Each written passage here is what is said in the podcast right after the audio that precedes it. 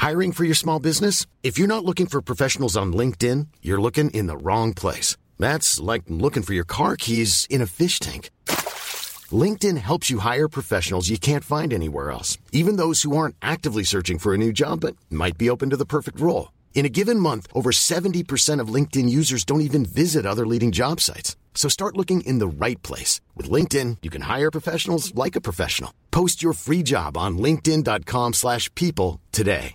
In queste ore difficili ovviamente i social sono intasati. Sono intasati di personaggi famosi che fanno dirette e che offrono contenuti per intrattenere e riempire il tempo delle persone costrette a rimanere a casa, così come sono intasati di persone, chiamiamole normali, che non sono famose, che non vengono normalmente riconosciute per strada, che fanno vedere quello che stanno facendo ai propri followers, tutte le cose utili che stanno imparando approfittando di questo momento di isolamento in casa, tutti gli allenamenti, tutti i piatti cucinati, insomma tutte le attività che stanno svolgendo per rendere comunque costruttive le proprie giornate senza sprecare tempo passivamente. E fin qui niente di nuovo, niente di strano, niente che già non si sapeva. Niente di nuovo e niente di strano nel trovare su Instagram persone che fanno vedere le cose belle e incredibilmente utili che stanno facendo. Dopotutto le persone attive su Instagram sono attive su Instagram per ricevere attenzioni dalle altre persone. E questo in parole povere è come funziona Instagram. Fine della storia. Enigma risolto. Niente di così complicato. Instagram funziona perché alla gente piace ricevere attenzioni e ha bisogno di ricevere attenzioni. Nella vita reale non hai il counter di quanta gente effettivamente ti sta guardando, di quanta gente effettivamente effettivamente ti sta apprezzando o dice di apprezzarti e di quanta gente è interessata a te. Su Instagram invece ce l'hai. Instagram funziona perché nutre le persone dell'attenzione di cui hanno bisogno e perché fornisce facili e immediate conferme, un'altra cosa di cui non possiamo naturalmente fare a meno. Abbiamo tutti quanti bisogno di conferme e di attenzioni, nessuno escluso. Soprattutto chi dice di non avere bisogno di conferme e di attenzioni ha proprio bisogno di conferme e di attenzioni. Le attenzioni e le conferme non risparmiano nessun essere umano e Instagram offre questa incredibile possibilità. Offre l'incredibile possibilità di ricevere conferme e attenzioni. Semplice. Poi vabbè, certo, in maniera effimera e assolutamente superficiale, però offre questa possibilità. Ed è per questo motivo che attira così tante persone al suo interno. È un meccanismo poi alla base di qualsiasi social questo. Però io ce l'ho in particolare con Instagram, anche perché è il social che utilizzo di più, che conosco meglio e quindi mi piace prendermela con Instagram, ormai l'avrete capito. Ora che abbiamo fatto questo breve e semplice ripasso sul perché Instagram funzioni e perché lo usiamo, passiamo al punto della questione. Nella situazione in cui ci troviamo, nella situazione complessa che stiamo attraversando e della quale ho già parlato nello scorso episodio, ovviamente i social si popolano come non mai perché siamo tutti quanti in casa, siamo tutti quanti annoiati, siamo tutti quanti alla ricerca di cose da vedere. Aumenta il numero di persone online, aumenta il numero di contenuti offerti e aumenta la sensazione di inadeguatezza che ci attraversa. Ed ecco che c'è qualcosa di strano e qualcosa di nuovo. Siamo tutti quanti chiusi in casa, o quantomeno dovremmo essere tutti quanti chiusi in casa, c'è qualche coglione che ancora non ha ben capito quanto sia necessario farlo, eppure nonostante questo, quel senso di errore, quel senso di orrore verso le proprie ore, quella diffusa sensazione di inferiorità rispetto a tutti gli altri non si placa, nemmeno adesso che siamo chiusi in casa. Ci viene da controllare molto più spesso lo schermo del telefono, ci viene da scrollare molto più ossessivamente la home di Instagram, ci viene da tenere molto più sotto controllo la routine degli altri per capire se è normale come ci stiamo relazionando noi alla situazione insolita che stiamo attraversando. Tutto quello che siamo abituati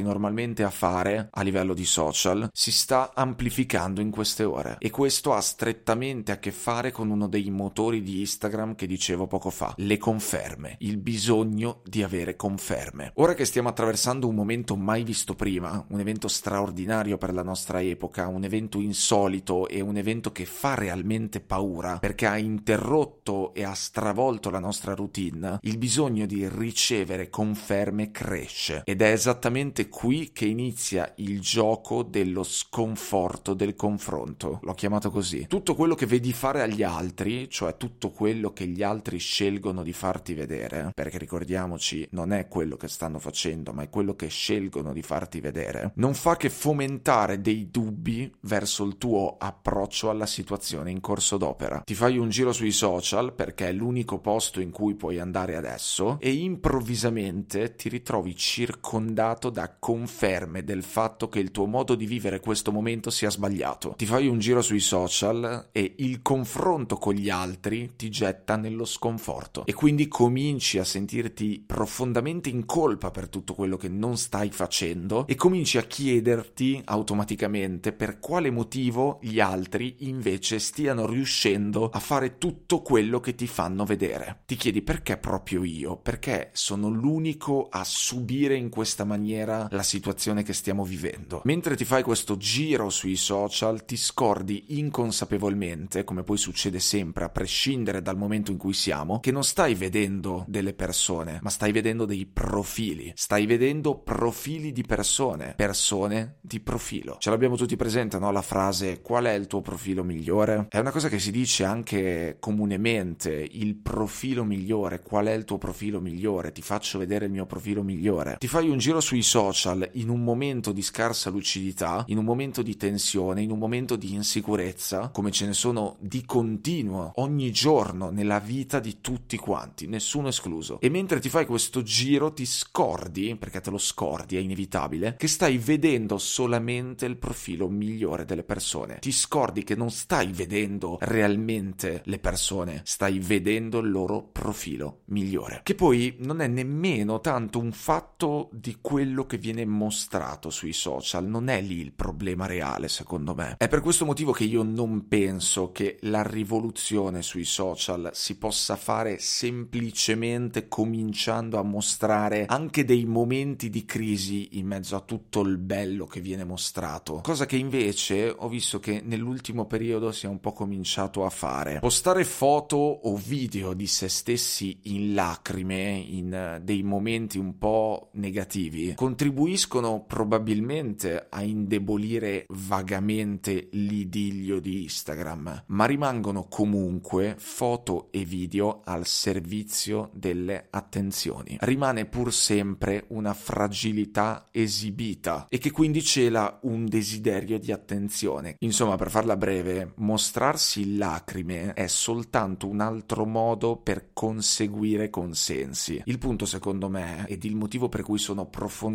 scettico, in particolare nei confronti di un social come Instagram, con le sue regole specifiche, come poi ho già espresso molte altre volte, è che secondo me non è tanto un problema di quello che viene mostrato, non è tanto un problema del tipo di contenuti che vengono offerti, siano essi momenti di crisi o momenti bellissimi, non cambia niente. Il problema è nell'atto di mostrare in sé, è l'atto in sé di esibire, di esporre, di mettere in mostra il problema. Non è quello che esibisci, quello che esponi, quello che metti in mostra ad esserlo. E non è quindi, di conseguenza, seguendo questo discorso, nemmeno tanto un problema dell'uso che ne fai del social, quanto più che altro un problema dell'uso che ne vedi fare agli altri. C'è una frase che viene di solito detta in difesa dei social ed è una frase che ovviamente è stata detta anche diverse volte a me, viste le posizioni che ho. Questa frase è dipende dall'uso che ne fai, dipende dall'uso che ne fai di Instagram. Non è Instagram il problema, il problema è l'uso che ne fai, dipende dall'uso che ne fai. Questa è una frase che anche io ho detto, però a pensarci bene adesso credo di aver cambiato idea. Credo purtroppo che non sia tanto un problema di uso consapevole o inconsapevole del mezzo, quanto piuttosto un problema intrinseco al mezzo. Il problema fondamentale non riguarda te che utilizzi Instagram, te che utilizzi il social, ma riguarda te nei confronti degli altri, te all'interno del meccanismo, te all'interno delle dinamiche del social. Tu puoi anche fare un uso consapevole regole di Instagram o di un qualsiasi altro social, come penso poi di riuscire a fare anche io, che seguo poche persone, che cerco di limitare a livello di tempo il mio utilizzo, che ho disattivato le storie di praticamente tutti quelli che seguo, ma questo non ti esonera, non basta ad esonerarti, a chiamarti fuori dagli effetti negativi del social in sé. Secondo me è questo il punto. Il problema è nel social in sé, nelle sue dinamiche, non nell'utilizzo che tu ne fai. Nel momento in cui tu ci entri e sei debole, ne esci inevitabilmente indebolito, a prescindere dall'uso che intendi farne, a prescindere dalle tue buone intenzioni, a prescindere dalla tua consapevolezza. Quello che sto pensando nell'ultimo periodo è che gli effetti negativi dei social prescindano dalle nostre intenzioni di utilizzo. È questo il problema, perché quello che vedo, quello che sento e quello che soprattutto vivo sulla mia pelle, io che utilizzo i social,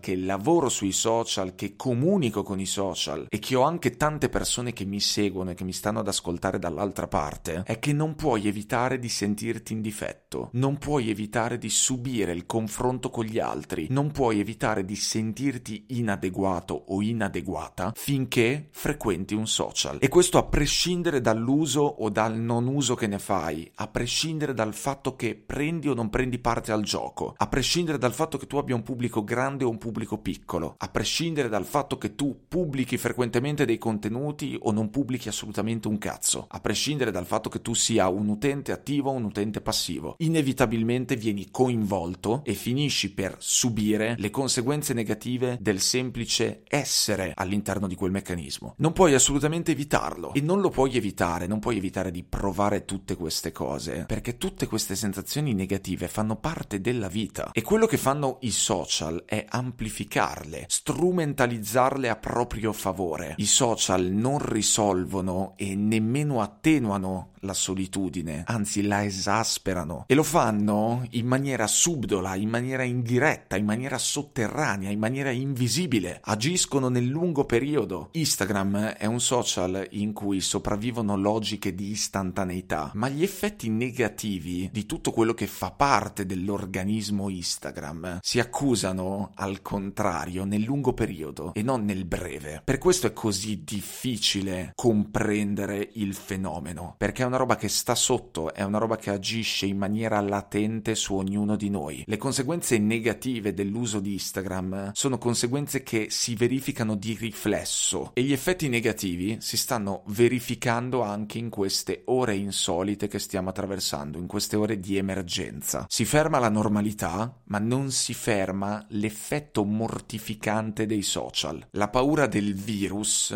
non ha soppiantato la paura di essere tagliati fuori e questo secondo me è un punto sul quale dovremmo riflettere parecchio. La vita sociale si è bloccata e la voglia di controllarci a vicenda, il bisogno ossessivo di vedere come gli altri stanno affrontando questo particolare momento si è acutizzato, si è rinforzato. Andiamo a fare un giro sui social per vedere un po' che cosa sta succedendo, per vedere un po' come gli altri stanno gestendo la situazione e le nostre ore sono sempre più vuote rispetto a quelle altrui altrui. Le nostre giornate sono sempre più sprecate rispetto a quelle altrui. La mia quarantena è molto meno produttiva della tua e se non proprio della tua, di quella di qualcun altro, di sicuro. La verità è che siamo tutti diversi, abbiamo tutti reazioni emotive diverse alle stesse cose. Stiamo tutti affrontando in maniera diversa, con storie ed esperienze personali diverse, la stessa identica situazione. Siamo diversi, anche se in giro si dice siamo tutti tutti uguali. Non è vero, siamo diversi ed è sempre così, siamo sempre diversi. Non è vero che siamo tutti sulla stessa barca, è vero che navighiamo tutti nello stesso mare. Guardarci intorno, specialmente in queste ore, non ci impedirà di affogare e nemmeno ci consentirà di rimanere a galla. Lo sconforto del confronto vale per tutti, ma non siamo tutti quanti uguali. Ognuno ha la propria reazione ed è giusto che abbia la propria reazione. Siate liberi.